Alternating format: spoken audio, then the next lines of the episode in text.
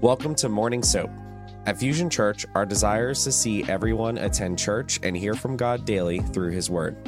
The Bible reveals God's responses to various situations, and through daily devotions, we can reshape our thought patterns, transform our minds, and become more Christ like.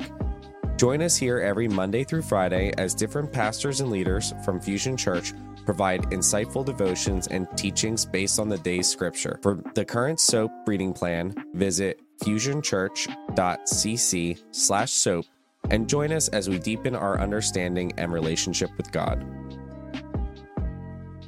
Let's pray and let's press in. Father, thank you, thank you, thank you, thank you, thank you that we get to be here we get to press into your word, into your presence. And Jesus, I know whenever we hunger and thirst for righteousness, there you are to satisfy. So today we are just praying the prayer of David, where we are a deer panteth for water, so our souls long after you. So, Lord, we just pray, satisfy the desire of our heart this morning to commune with you, to be with you, to receive from you, to have revelation from you, God. So, Lord, I just pray, illuminate your word today. Holy Spirit, let me get out of the way. Do as you did with Isaiah, rub a hot coal across my lips so I may not speak and sin against you. But God, that there would be just such clarity with your word today so that we could just be, as Paul wrote, we could be living in the spirit of revelation and wisdom in the knowledge of the Lord Jesus Christ. So, God, I thank you for what you're going to do in our time. We praise and ask this in Jesus' mighty name. Come on, everybody said, Amen, amen, amen. So again, questions, comments, anything that stands out to you, uh, be sure to drop that in the chat on the side. I am just putting in our passage right now for all those who hop on just a little bit later. It's all good. We don't mind if you hop on late, just the fact you're hopping on in general. So come on, First Chronicles 17, starting off in verse 1. Let's do this. It says, when David had settled into his palace, he said to the prophet Nathan, Look, I am living in a cedar house while the ark of the Lord's covenant is under tent curtains. So Nathan told David, Do all that is on your mind, for God is with you. But that night, the word of God came to Nathan Go to David, my servant, and say, This is what the Lord says You are not the one to build me a house to dwell in. From the time I brought Israel out of Egypt until now, I have not dwelt in a house. Instead, I have moved from one tent site to another, and from one tabernacle location to another. In all my journeys throughout Israel, have I ever spoken a word to even one of the judges of Israel, whom I commanded to shepherd my people, asking, Why haven't you built me a house of cedar? Now, this is what you are to say to the servant, my servant David. This is what the Lord of armies says I took you from the pasture from tending the flock to be a ruler over my people Israel. I have been with you wherever you have gone, and have destroyed all your enemies before you. I will make a name for you like that of the greatest on the earth. I will designate a place for my people Israel and plant them, so that they may live there and not be disturbed again. Evildoers will not continue to oppress them as they have done. Ever since the day I ordered judges to be over my people Israel, I will also subdue all your enemies. Furthermore, I declare to you that the Lord himself will build a house for you. When your time comes to be with your fathers, I will raise up after you your descendant, who is one of your own sons. I will establish the kingdom. He is the one who will build a house for me, and I will establish his throne forever. I will be his father, and he will be my son. I will not remove my faithful love from him as I removed it from the one who was before you. I will appoint him over my house and my kingdom forever, and his throne will be established forever. Nathan reported all these words of this entire vision to David. Then King David went in, sat in the Lord's presence, and said, Who am I, Lord God?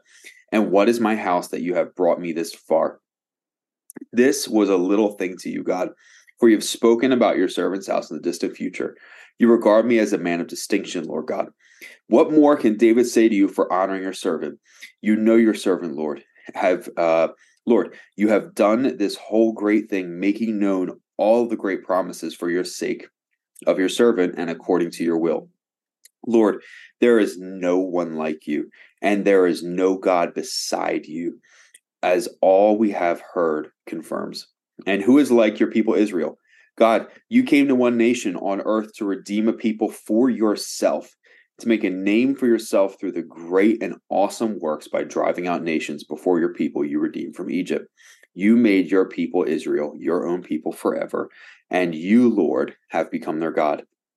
Now, Lord, let the word that you have spoken concerning your servant and his house be confirmed forever, and do as you have promised. Let your name be confirmed and magnified forever in the saying, The Lord of armies, the God of Israel, is God over Israel. May the house of your servant David be established before you, since you, my God, have revealed to your servant that you will build him a house. Your servant has found courage indeed, uh, uh sorry, to pray in your presence. Lord, you indeed are God, and you promise this good thing to your servant. So now, you have been pleased to bless your servant's house, that it may continue before you forever. For you, Lord, have blessed it, and it is blessed forever. Mm. So, this may sound uh, just, let's say, a little bit familiar. Like I shared, if you're just hopping on with us, I saw someone was hopping on. Uh, this is First Chronicles 17, so this is a mirror from a chapter of uh, Second Samuel but there's so much gold that gets shared uh, as we kind of like cross reference it from book to book. So we're just going to go through different pieces inside of this chapter. And I'm just going to break some of it down and then just give us, as we observe the text in our soaping, you give us a little bit of application from the text too. So it kicks off chapter 17, verse 1. When David had settled into his palace, uh, when I first read that, I just thought, man, I, I really want to settle into my palace sometime soon. Anybody else? Um, I don't know about you. This New Jersey housing market uh, makes it a little hard to settle into palaces right now. But I thought if we all band together, we, maybe we could purchase just one palace. But here's David settling into his palace, and he said to the prophet Nathan, Look, I'm living in a cedar house while the ark of the Lord's covenant is under curtains. You see, David right here is expressing his heart off the rip. From verse 1, we see David has a desire to build. You see, he's living inside of this palace. It's very well put together. Uh, many believe that this cedar house was actually a cedar wood plated house. So that the cedar wood was really on the outside, just making sure uh, it resembles that of the house of a king. And here we see David saying, I'm living in this incredible palace, this incredible mansion, but I'm also feeling guilty sitting inside of here and seeing the Ark of the Covenant, which resembles God's presence being underneath of drapes, right? We see all throughout the Old Testament up until this point, uh, especially after Egypt, right? Uh, so after Egypt, the Ark of the Covenant, everything gets made, and it resembles God's presence being with his people. And from here, uh, or excuse me, from that point up until now, this Ark of the Covenant had been moved around everywhere so, as the people of Israel travel through the desert, they get into the promised land, and even around the promised land, it gets moved all over the place. This Ark of the Covenant is living under a tabernacle of drapes. And David is sitting here thinking, how can I live in this very, very fine palace and see the presence of my God sitting inside of drapes? And I love this, uh, let's say, reflection of David's heart. Because what he's saying is how can my house look so nice and my house be in order but the house of god be out of order? And i think it's such a good application for us as the people of god as the church. Because sometimes and i've been guilty of this too uh, where i can kind of walk around and sometimes i'll be in the house or in the church and i'm just kind of walking past things not even thinking about them because is there anyone else here that also gets on autopilot just walking through their day uh, I'm a heavy autopilot person. I automate as much as I can. Uh, I usually pre decide half of my decisions. So if you come to me for an answer and I answer quick, it's because I've already thought about this situation and I made up my mind. right. So I'm an autopilot person. So what will happen is if I'm not intentional in what I'm doing, I just kind of walk in. Sunday mornings, if it were up to me, I would just walk into service and I wouldn't even see a single thing. I wouldn't see the uh, uh, the mint wrappers sitting on the floor because usually there's a sea of them all over the place. What? Not in our church. Uh, uh, I wouldn't see the empty sugar packets that somehow find their way uh, all over a beautiful cafe area, right? Come on, somebody. Uh, I wouldn't see the pen caps in the back of the worship center. And Lord help us when it's Communion Sunday and there's communion cups, empty communion cups all over the place. And every time I see them, I always think, didn't we come by with little itty bitty trash cans? And, right. Uh, but I love David's heart here because I think David's heart here could be conviction for some of us sometimes. And I don't know if it's all of us, but I think it's some of us, right? Be- because our houses can look beautiful, ornate. But if the house of the Lord, right, the church, as we say a value at Fusion, right, heart for the house, isn't matched to our heart for our own house, I would say sometimes we have to question, hey, what's my motive, right?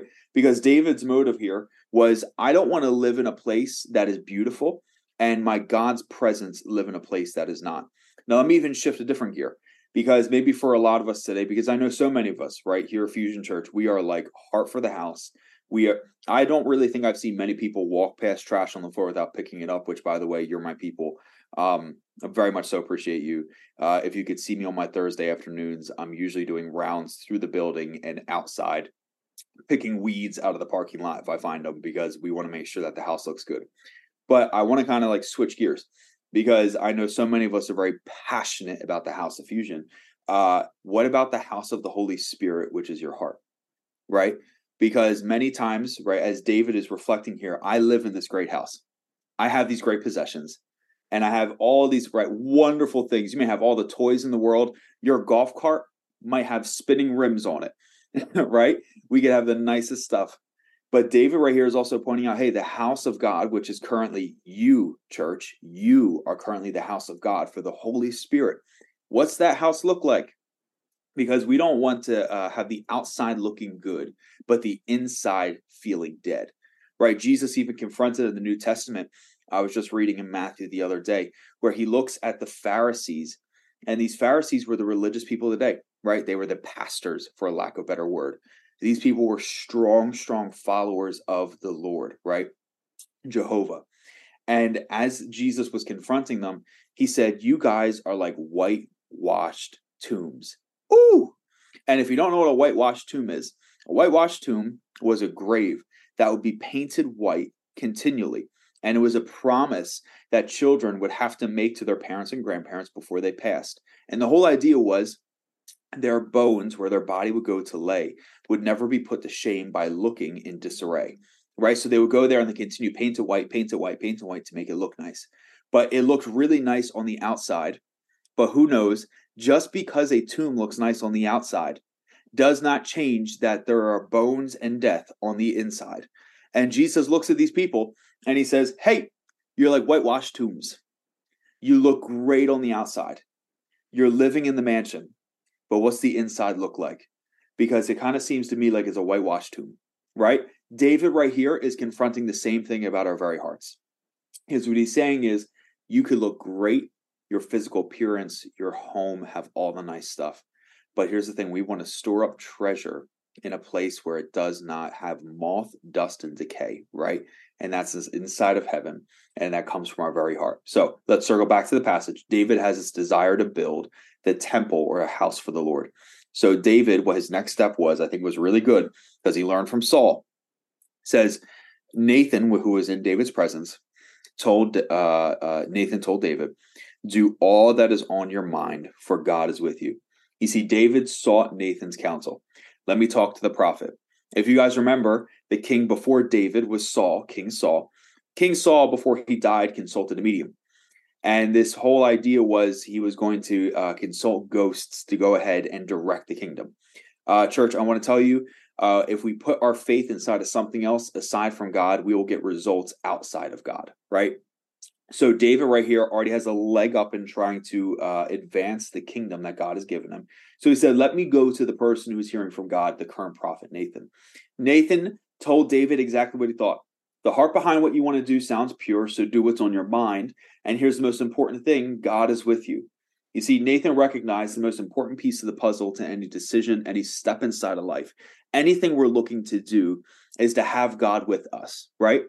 It says in Proverbs 3 5, trust in the Lord with all your heart. Do not rely on your own understanding. In all your ways, know him, and he will make your paths straight. You see, this verse talks about God being with us. And it says it right here, and where it goes, in all your ways, know him, right? In the Hebrew, know him means yada. Yada means to dwell on, think about, and include in, right? I'm giving you a little bit of Hebrew lesson today. So what he's Nathan is telling David is David, obviously, in everything you're doing, you are including God. You're thinking about him. You're dwelling on his promises and his law. And since you're doing all of these things, because here he is consulting the prophet, not a medium, right? As you're doing all these things, do what's inside of your heart, because obviously the Lord is there with it. And David said, okay, let's do this thing. But how many of us know just because we have a desire to do something for God doesn't mean the timing is right on what we want to do. So here's David with a good heart looking to accomplish something, but his timing was off. Because verse 3 that night, the word of the Lord came to David Go to my servant and say, This is what the Lord says. You are not the one to build me a house to dwell in. Ooh. And that must have been hard to hear. From the time I brought Israel out of Egypt until today, I have not dwelt inside of a house. Instead, I moved from one tent site to another, and from one tabernacle location to another. In all my journeys throughout Israel, have ever spoken a word to even one of the judges of Israel, whom I commanded to shepherd my people, asking, Why haven't you built me a house of cedar? You know, as I was reading this, I felt so personally convicted because uh, I don't know about any of us here maybe you might relate to me this morning. Uh, but many times I want to start things up to pioneer and win people to Jesus. Like I usually I'm like walking around just thinking, how can we win people to Jesus? How can we go ahead and bless people, get into our region, get into our community? And here's David kind of doing something similar. You see, he wanted to do something great for God. But God kind of makes it pretty clear from verse 5 where he says, "We came out of uh, Egypt I never dwelt in a house, and I never asked anyone to make me one. And he was kind of blunt. And he's like, David, I love your heart, love your desire. There's nothing wrong with it, but I never asked you to do it. Thank you for having a great heart, but I did not command you to do this. And I started thinking, are we ever doing something for God that He never asked us to do? And sometimes we get ourselves caught in a trap in a cycle. And here's the thing Nathan, the prophet, even co signed on what David wanted to accomplish and goes back and corrects himself, right? And has that conversation with David. But as I was reading this passage, I was reminded of a story. Um, uh, this this was two two years ago now. So at this point, Shannon and I had been together eight years. We've been together ten in total. At this point, it's eight years, and Easter rolled around. Uh, I'm sharing this because she openly shares this story too.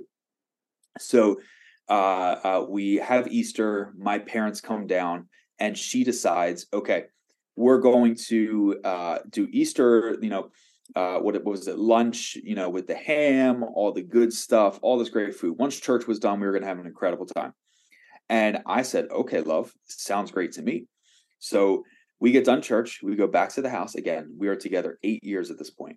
So I've tasted a lot of Shannon's cooking up until this point. So I'm kind of like, all right, you know, buckle up it's all good. We're gonna have a good time. and the husbands said amen. But so uh, we sit down at lunch, and she cooked this beautiful ham. She had this crazy spread in front of us, and myself, uh, you know, my mom, my dad, uh, somebody else. All of us were sitting inside the living room, offering to help, offering to help, offering to help. She kept on saying, "No, no, no, I got it. No, sit down, enjoy yourselves." And this went on for a few hours. And we said, okay, if that's what you'd like to do, we, you know, we'll just sit out here, but like we're here to help. Going back and forth, back and forth, back and forth. After a couple hours, maybe two, three hours, all the food is out. And we all sit down around the table. And something to know about just like my family, they're just they're grateful. Like if you put out a PB and J for them, they're just overjoyed. Super grateful people. And we sit down around the table, we pray. Uh, you know, we're just celebrating the resurrection of Jesus together and uh, I start eating this ham. And Fusion Church, I gotta tell you something. This ham to date was the best ham I've ever had in my life. Come on, somebody. Like, we're getting ready to go into Thanksgiving. Here's something about me I like turkey, but I don't love turkey. Okay. I'll eat a lot of turkey because Thanksgiving's great, but I, I, I don't love turkey. I like turkey. Ham, I don't like ham. I love ham. Easter, I get very excited when it comes time for that Easter, like you know that that weird period of time, three p.m. between lunch and dinner. No, we just call it Easter lunch. But we uh, uh we're eating this ham, and oh my gosh, to date it was still the best ham I ever tasted. And the whole time I'm telling Shannon, I was like, "Honey, you got to know something. Like, with I've been like with you at this point eight years, and here's the important part: my wife at this point knew how to make cereal like a beast. she knew how to throw down on some chicken nuggets and Kraft mac and cheese was her home. right? So this is what she could cook. I was the cook of the house and it's okay. Like there's no shame here.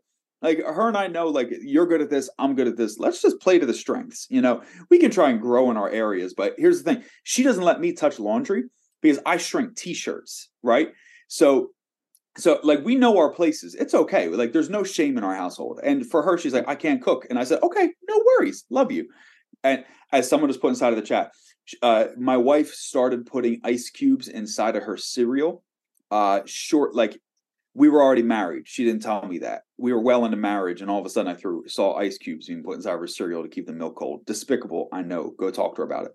Um but ready so we're at easter and I'm going up for seconds on this ham, and I'm looking at her. I said, "Baby, this is incredible." Uh, get my seconds, go for thirds. I'm like, this is fantastic. This is so good. Then I started thinking, I'm like, did she get somebody to make this thing? you know, you know, that thought in the back of your mind. Uh, I don't know if she did this.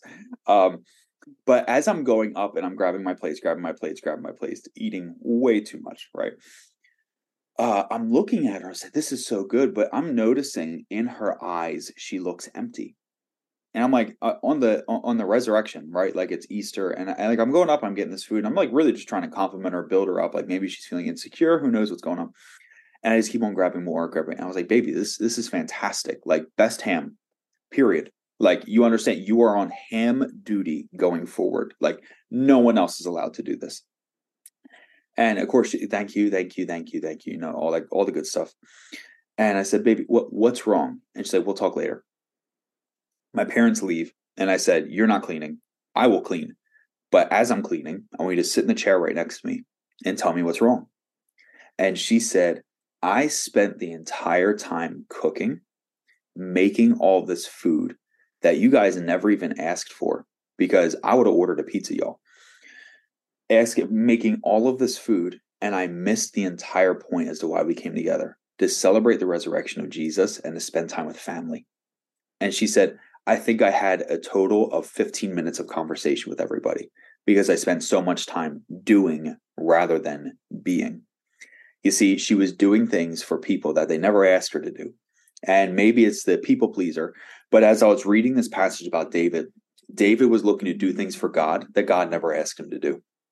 And I kind of relate this to a passage out of the New Testament of Mary and Martha in Luke 10, right? So Jesus walks into this house and there are these two people, two sisters, Mary and Martha. And for the siblings in the house, I might trigger you for a second.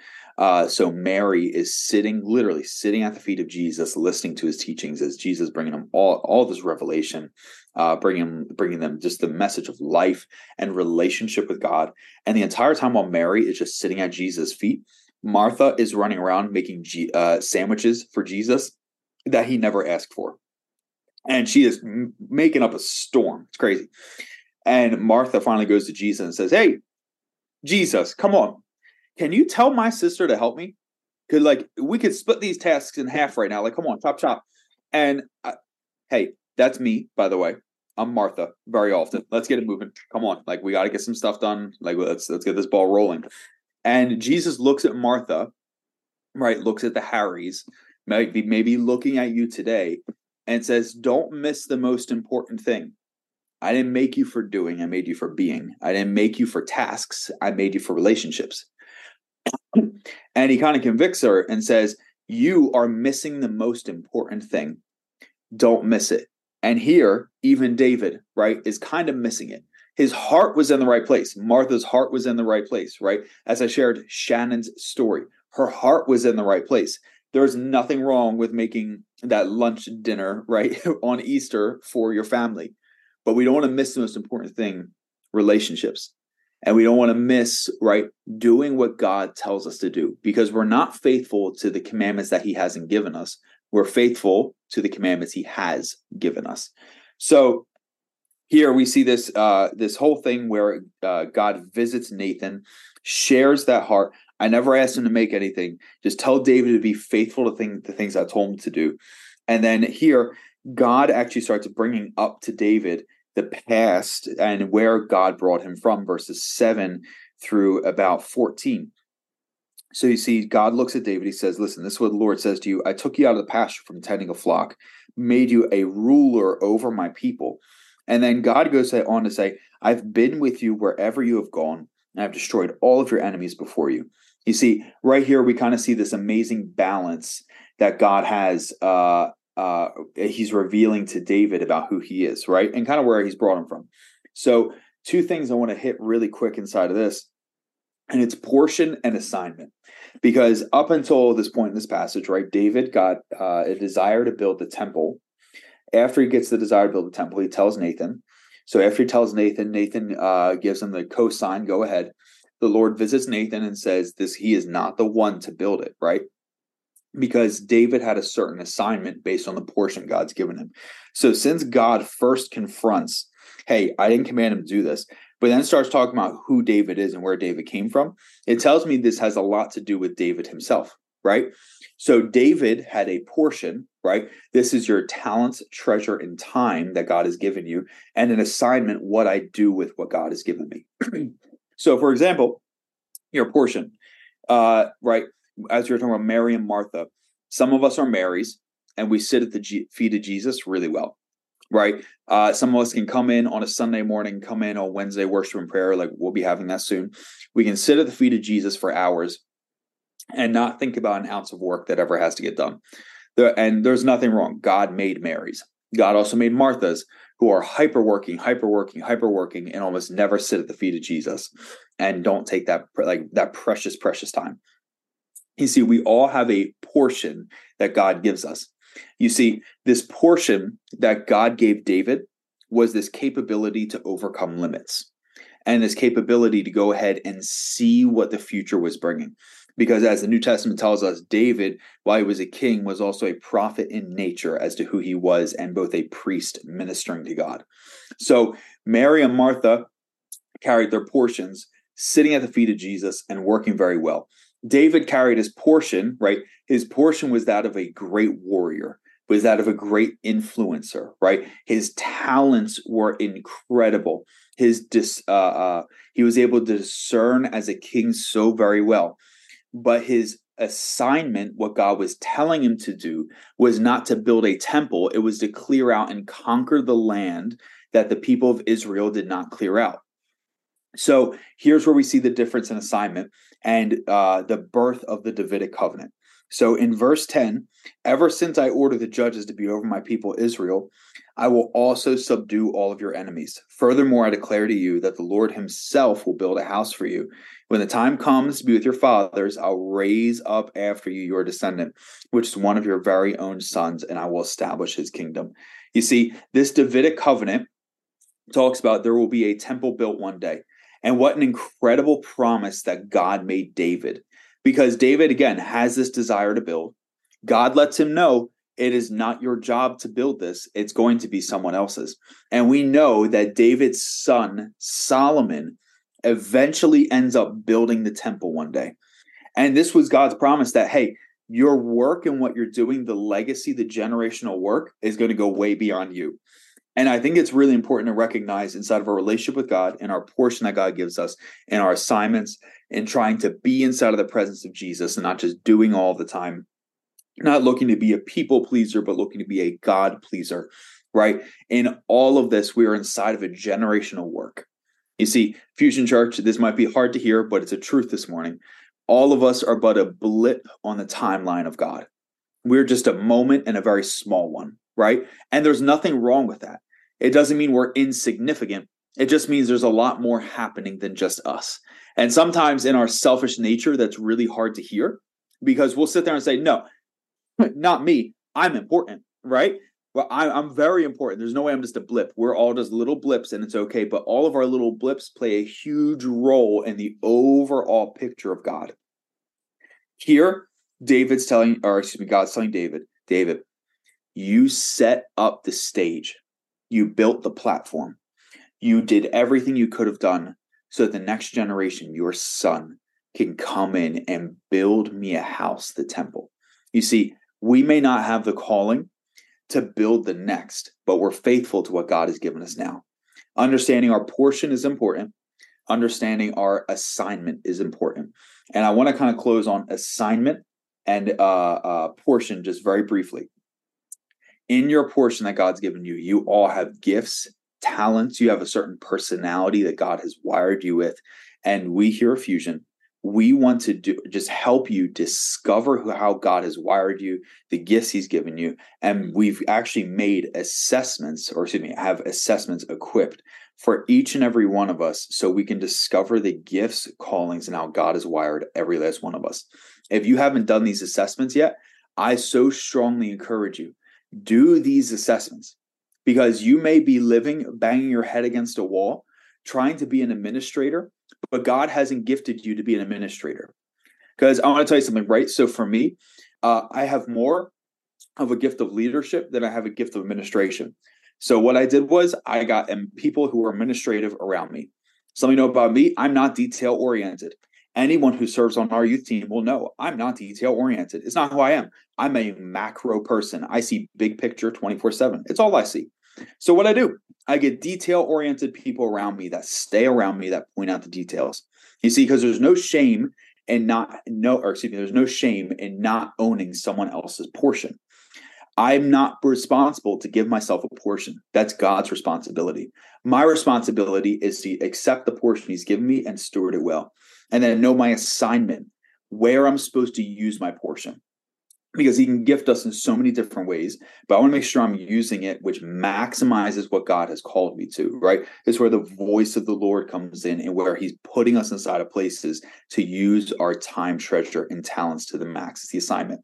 So we might be here today and we may uh, be trying to discover what our portion is what our gifts are our personality how we're wired i want to encourage you we have assessments here at fusion right uh, we have these different spiritual gifts. We have all these different things that want to help you find out how you're wired your portion. Be sure, take those assessments. There's love languages in there. Uh, uh, you and your spouse should definitely take those. It was a game changer for me and Shannon because many times I was like David going to the Lord. This is what I want to do. I have a great heart behind it. But she wasn't feeling loved because it's not her love language. And somebody said, Amen. Uh, I was sitting there trying to spend quality time with her, but her uh, uh love language was physical touch. And I was like, but why don't you feel the love, right? Your love tank's empty. It's so important to know the portion and both the assignment, right? So be sure, take those assessments. Uh, what we'll do is, so I'm pulling it up right now as we kind of close in prayer here that we want to make sure that we are saying, God, I want to be a human being and not the human doing, as I saw so many of us putting inside of the chat today. Uh, we really want to be making sure that the Lord Himself is the one governing and guiding, not just uh, uh, pardon me, not just our uh, uh, portion, but also our assignments, because David had an incredible portion, but his assignment was the thing that needed to be clarified. And making sure that we are humble enough that when God redirects and he decides to send our assignment in a different direction, that we're not holding on to our kingdoms, that we're not holding on to things he hasn't called us to, but saying, Jesus, I am fully devoted to you wherever you want to send me. God, my life is yours. Can I get an amen from somebody? Amen. Amen. So let's pray. Let's press in. Father, thank you so much for each and every person that's here today. Holy Spirit, I just thank you that uh, you are rewiring so many of us. That, Lord, some of us are the human doings and not the human beings. And many of us uh, are okay just sitting in your presence, but maybe aren't in that spot of serving or using or uh, fulfilling the assignment you've given us yet. So, Lord, I just pray, help us identify where we are. Help us identify to step into the role that you've called us to step into. And Holy Spirit, just show us how you wired us, show us our portions. And God, give us a sense of gratitude when we see our portion, not to look at someone else's and compare, but God, to know that this is how you made us, and we just want to maximize how you made us. And Lord, I just pray that you would drop assignments into people's hearts today. Uh, maybe it's to be in the streets sharing your love. Maybe it's to be in the house. Uh, may, maybe their assignment is their family today. But God, show us, show us, show us how we can bless and love those with the portion that you've given us today.